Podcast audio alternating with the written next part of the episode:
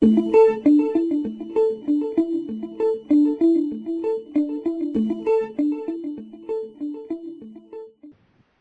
to a Nutrition and Clinical Practice podcast. I am Dr. Jeanette Hasse, the editor in chief of Nutrition and Clinical Practice. Joining me today is the author of the paper, Functional Assessment of Nutrition Status, published in the April 2015 issue of NCP. I'm pleased to introduce Mary Russell, MS, registered dietitian and nutritionist, licensed dietitian and nutritionist, and fellow of the Academy of Nutrition and Dietetics. Over the years, Mary has worked in acute care as a nutrition support dietitian and as a manager, and she currently works for Baxter Healthcare Corporation in Deerfield, Illinois, and the nutrition area of the Integrated Pharmacy Solutions franchise. So thank you, Mary, for joining me today. Before we get started, I'd like to ask if you have any disclosures on this topic that you'd like to share. I do not have any disclosures relevant to this topic.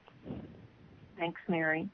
Just yesterday, I was visiting with a physician, and we were talking about a patient who needs to be repleted nutritionally before the surgeons wanted to attempt surgery and we were talking about nutrition assessment tools. And I think many of us who practice in nutrition support struggle with finding what is that perfect set of nutrition assessment parameters. So why now have functional status markers become important tools for the nutrition support clinician? That's an excellent question, and I was amazed to discover that this discussion of functional status assessment has been going on for decades. And in the paper, we referenced the Solomons and Allen article, which talked in great detail about functional assessment of free living individuals, some of whom were low income, living in other parts of the world, and also in chronically ill people back in the 70s when I was a medical technologist working in a hospital lab, we performed delayed hypersensitivity testing on burn patients in an attempt to do some sort of a functional assessment to see what the stress of the burn really did to their immune response. And at the time, of course, we discovered that there was no response whatsoever because of the inflammatory response that was going on, which we didn't really understand very well back then. But that was one of the early functional assessment tools, as were some other physical assessment things that we talk about in the paper, including things like ability to walk, ability to do the activities of daily living, and even ability to have sexual relations with the partner. So there were a lot of things that were looked at back then. I think the new focus of the functional assessment came with the development and publication of the malnutrition syndrome consensus definitions that were a joint Aspen Academy effort. And in his paper that was published in JPEN, Dr. Jensen, who is one of the prime movers of that initiative, talked about functional status under additional supportive findings, which actually we'll talk about later. Many times these functional assessment tools are supportive rather than diagnostic. We do know that the nutrition deficits and the impaired organ system function that do occur with malnutrition and with illness and injury do contribute to the overall decline in functional status, which we see. So it really is something that has been going on for a long time, and I think in terms of being on people's radar to look at functional assessment, but the actual ways in which it's accomplished have not been brought to the forefront quite as much recently. Mary, also from your perspective, what are some of the benefits of using these function status markers to assess and even monitor patients, and what would be some of the drawbacks of these function status markers?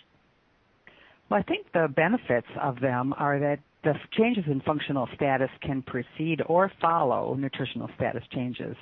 In the paper, I mentioned an anecdote of a patient that I saw who had advanced pancreatic cancer, was extremely cachectic and malnourished.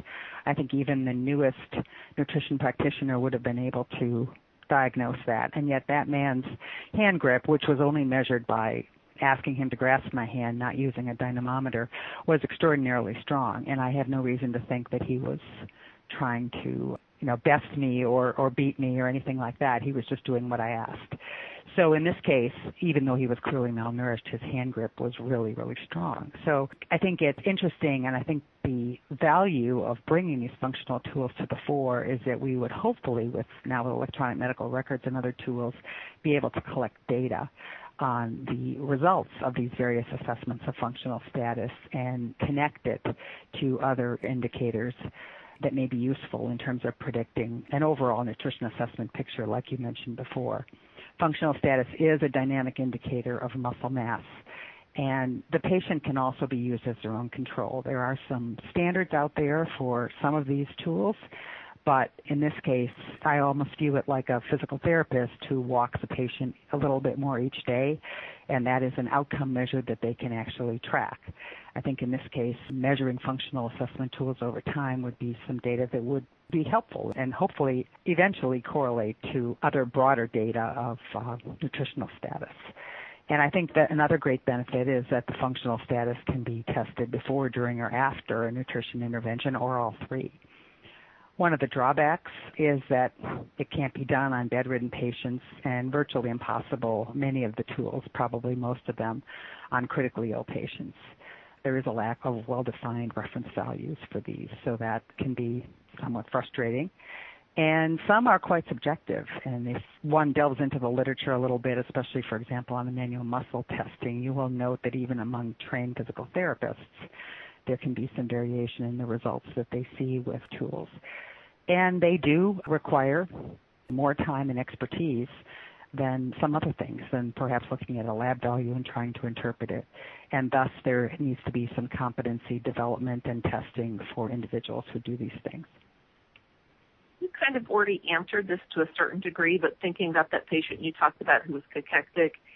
So when we care for someone who's clearly malnourished, what benefit is there in using a functional status measure in that type of patient? Or on the other hand, if you have a patient who appears well nourished, what additional information would a functional test add? Interesting point, and I think that gentleman and other patients that I've known over the years have really made it clear to me that that one test, in this case, a rough measure of hand grip, was not necessarily diagnostic of anything. But I do believe that the big data opportunities that we have now with electronic medical records and with even the power that we carry in, in the phones that we carry in our hands can allow large amounts of data to be entered into the systems and possibly looked at later on to determine if there are patterns that we can determine in the well-nourished patients, and I think I mentioned also in the article that in some physical assessment seminars that I've been involved in, there have been very well-nourished individuals who tend to be female at these seminars, but some males who have been very disappointed that their hand grip strength was much below the so-called norms that we had that were provided by the manufacturer. And they said they worked out and they said they ate well and they were physically fit and ran marathons in some cases, and yet still their hand grip was lower than they wanted to see, and yet they were clearly very well nourished. So that was kind of an interesting thing. And again, I think a large data collection would be an interesting research study for someone who may be pursuing a doctorate or even a master's degree. I think another interesting side of the so-called well-nourished is that recent papers, including one that was published, I believe, in JPEN out of Rush, showed that subjective global assessment was used to identify patients in the ICU, and a number of those patients were viewed as well-nourished by SGA, and yet by a CT analysis, they had low lean muscle mass.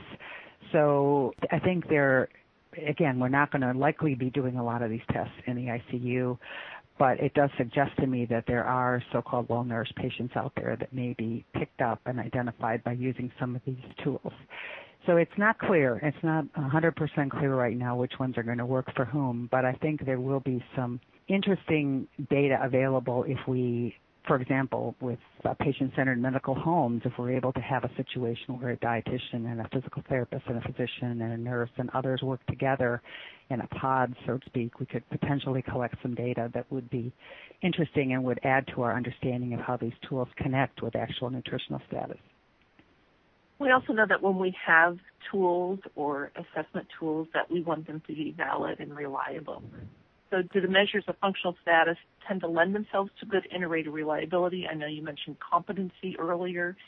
So what can be done to improve our inter-rater reliability since most times there's going to be more than one observer taking these measurements? That's an excellent point. And again, I think it cries out for some data to be collected. In the research that I've reviewed, there were sort of pros and cons. For example, with the manual muscle testing, some studies have shown that it can be highly reliable. despite differences in the examiner's testing or the training skills or the training that they've had, and despite different individuals doing the test, as you alluded to. But other data, other studies have gone against that and have said that MMT can be very unreliable if a variety of people do it.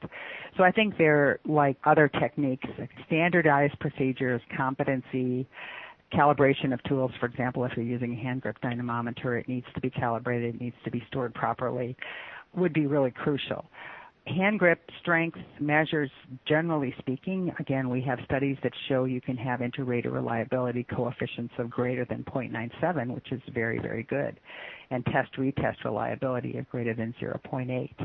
But that is just some studies. That doesn't mean that every individual that would undertake these measurements would be able to come up with that same great coefficient of inter-rater reliability. So it really, really involves standard procedures, testing, regular testing to be sure that the individuals that are doing this are competent and making sure that if you do need equipment, in the case of hand grip, that it's actually stored and calibrated according to the manufacturer's directions and that the individuals who are using it know how to use it. In your paper, you also talk about three tools that actually address performance status for the ability to complete daily activities. The three you mentioned were the lot Lawton Instrumental Activities of Daily Living Scale, the Eastern Cooperative Oncology Group Performance Status Tool, and maybe the one that I'm more familiar with is the Karnofsky Performance Scale Index. So can you just kind of briefly talk about the similarities and difference of the tools and maybe how a nutrition support clinician would want to use one of those scales?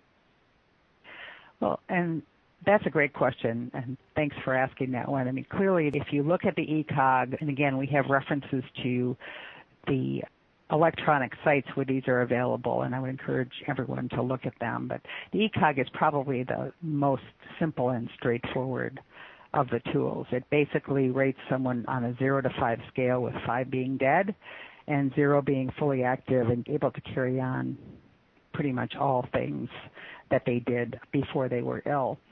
So I feel like the ECOG is probably pretty straightforward and easy for almost anyone to use, including nutrition support dietitian at the bedside, because it probably would be able to be determined with review of the chart, possibly with talk to a significant other if they were available, if the patient was not able to answer questions themselves.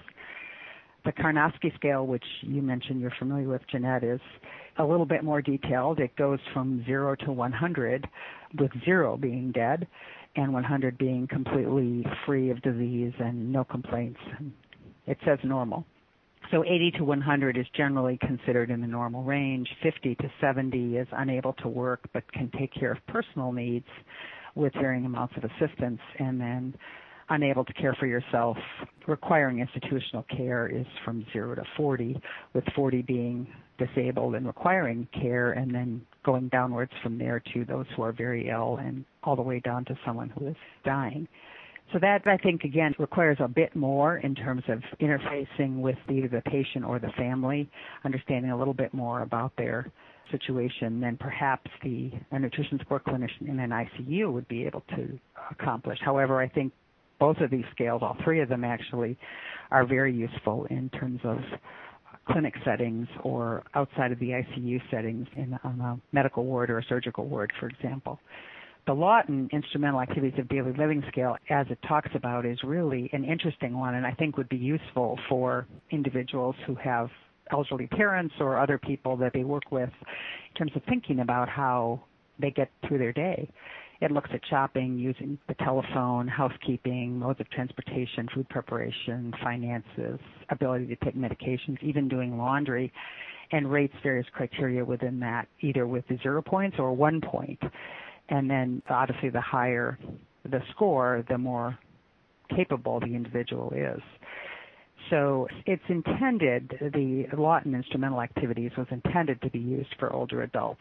And it is said to not be useful for those who are institutionalized because clearly many of the questions on this would not apply to someone who was living in an institutional environment. So I think that one may be most useful for someone, say, who's following home parenteral nutrition patients or home enteral nutrition patients in a clinic setting, or even perhaps individuals who are on chemotherapy and tube feeding or parenteral nutrition that come into the hospital periodically for treatment. I think it would be an interesting tool to add to the armamentarium. And again, I feel like a lot of these would be very amenable to a patient-centered medical home approach where a lot of individuals are working together to get information and assess the individual rather than expecting the nutrition board dietitian or pharmacist or nurse to collect all this information at once.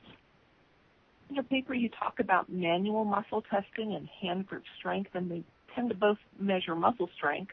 And hand grip strength seems to be maybe the more objective measurement. So, what kind of comparisons can you make with the manual muscle testing, or as you call it, MMT, and the hand grip strength? Like, who can do the test? How do you measure progress, et cetera? I don't know the exact answer as to whether any registered dietitian or registered nurse or pharmacist has been qualified to do MMT. I would imagine that anyone who's trained and competent and has been trained preferably by an experienced physical therapist would be able to do that.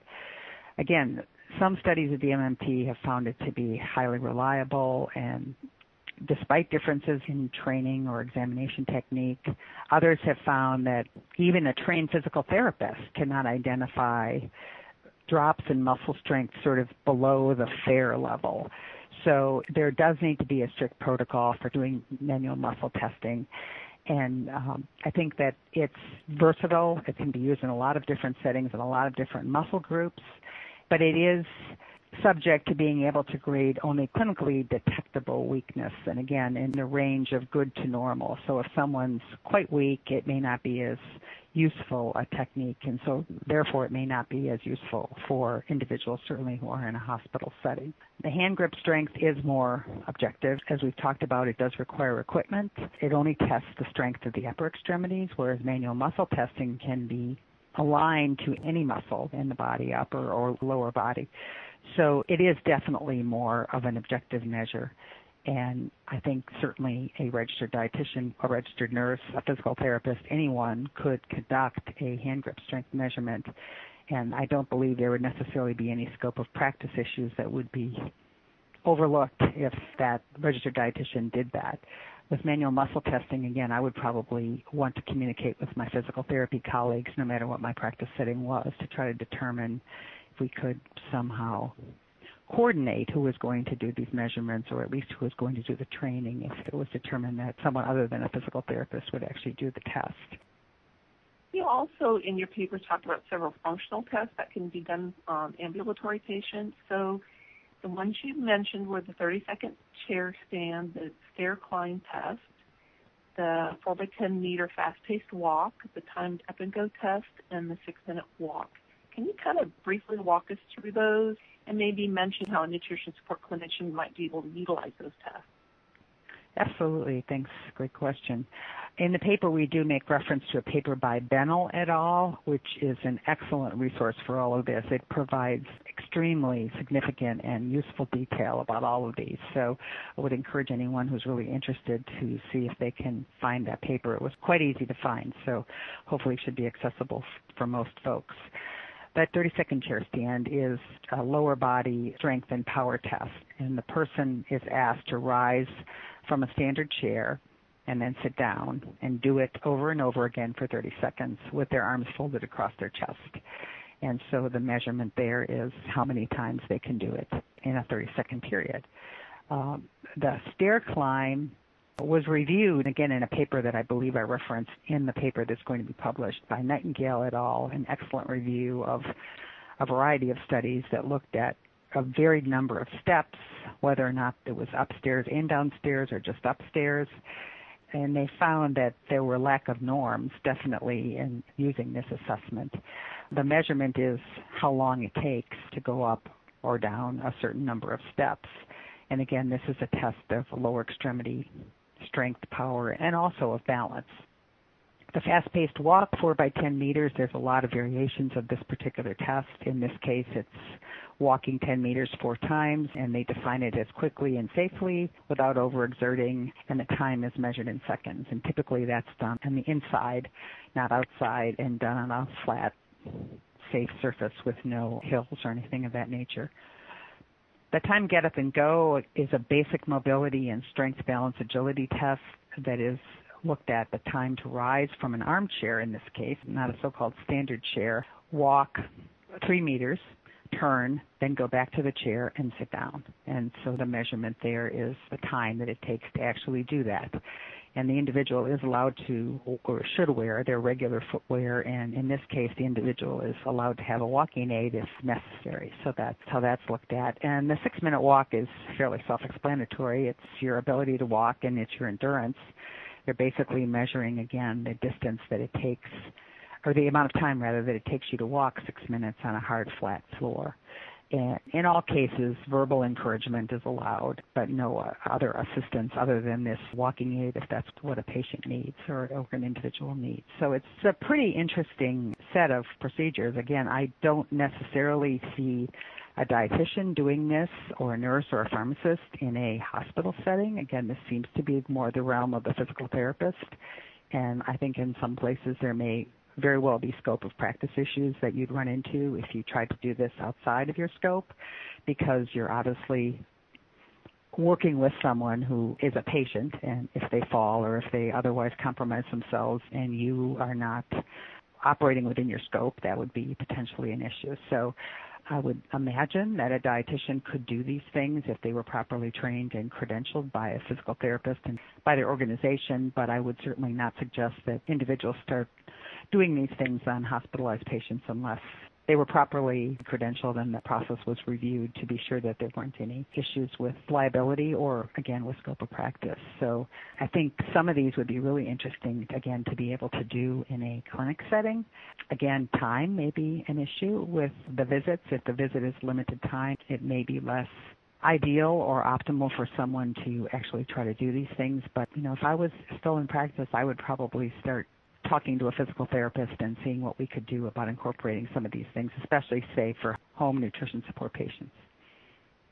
When you talk about some of these tests like the hand growth strength, where do you find standards for normal levels, or is it more important for us to measure patients against their own prior performance?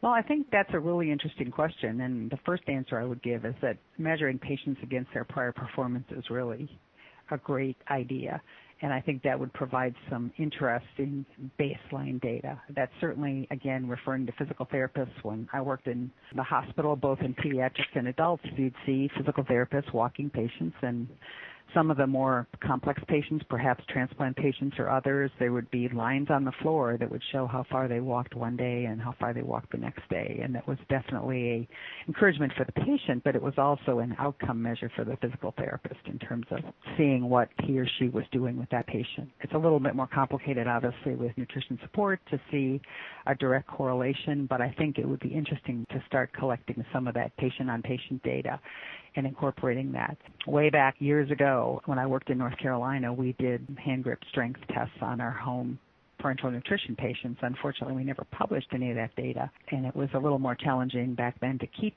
data because we didn't have the electronic means that we have now. So I would encourage individuals to start collecting a database, an Excel spreadsheet, or whatever tool they feel like using to start actually collecting data and publishing it because that would be really useful.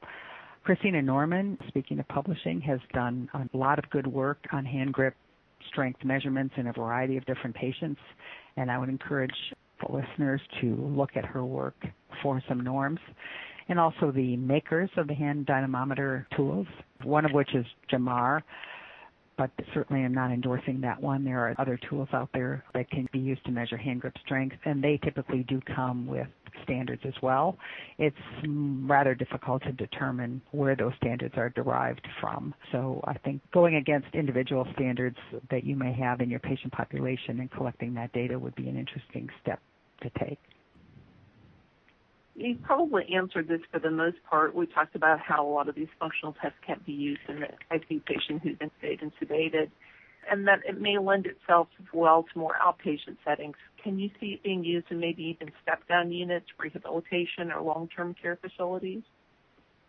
I definitely think that that would be an excellent place for these kinds of tools to be used. I mean, I especially get excited about the Lawton Instrumental tool definitely is said to not be used for patients who are institutionalized, which that's sort of a tough word to try to interpret. But I just think, for example, of patients who might be living in assisted living, which means that they are independent, but they have people come in and maybe help them with some of the activities of daily living. Or even in a continuing care community where there are independent individuals living, it would be interesting to sort of use these tools on older people because we tend to see muscle strength loss in a group, specifically with older people. But I also believe that the rehab center or a step down unit in particular would be very useful. And even in some ICU settings, I've seen in places where I've worked that patients who are on ventilators were gotten out of bed and walked down the hall by physical therapists as part of a technique or a protocol that was trying to help people maintain their muscle function and get off the ventilator earlier. So I think that creative individuals could probably find a number of different places where these tools could be used and possibly even in an ICU setting. If an intubated patient, not a sedated patient obviously, but if an intubated patient was able to be gotten up and walked, they could potentially do a hand grip strength measurement too. So I think there's lots of interesting and creative ways that these tools could be used if we all put our heads together. Mary, before we close, are there any other ideas or topics that you wanted to share with our listeners today? I think this has been an excellent discussion. Thank you so much, Jeanette, for leading it. And I really hope and look forward to the discussion that will be generated by this paper and by other papers that have been published by Dr. Norman and by Dr. Jensen and the Malnutrition Group and many others, and that we can figure out a way to incorporate some of these tools and also other tools which are not as directly physical, but for example, analyzing CT scans to look at the amount of muscle mass that someone has and maybe just develop perhaps some new indicators that may be more directly correlated to someone's nutritional status than some of the indicators that we've had in the past. I think this new interest in functional status assessment plus the capabilities that we have with electronic medical records and just computers in general to collect data pretty much anywhere, applications, et cetera, that we have lots of opportunities to take this in a new direction. And I thank you very much for giving me the opportunity to talk with you today. Well, Mary, I really want to thank you. I encourage all of our readers to find out more about this topic in Mary Russell's article in the 2015 April issue of Nutrition and Clinical Practice. Thank you for joining us today.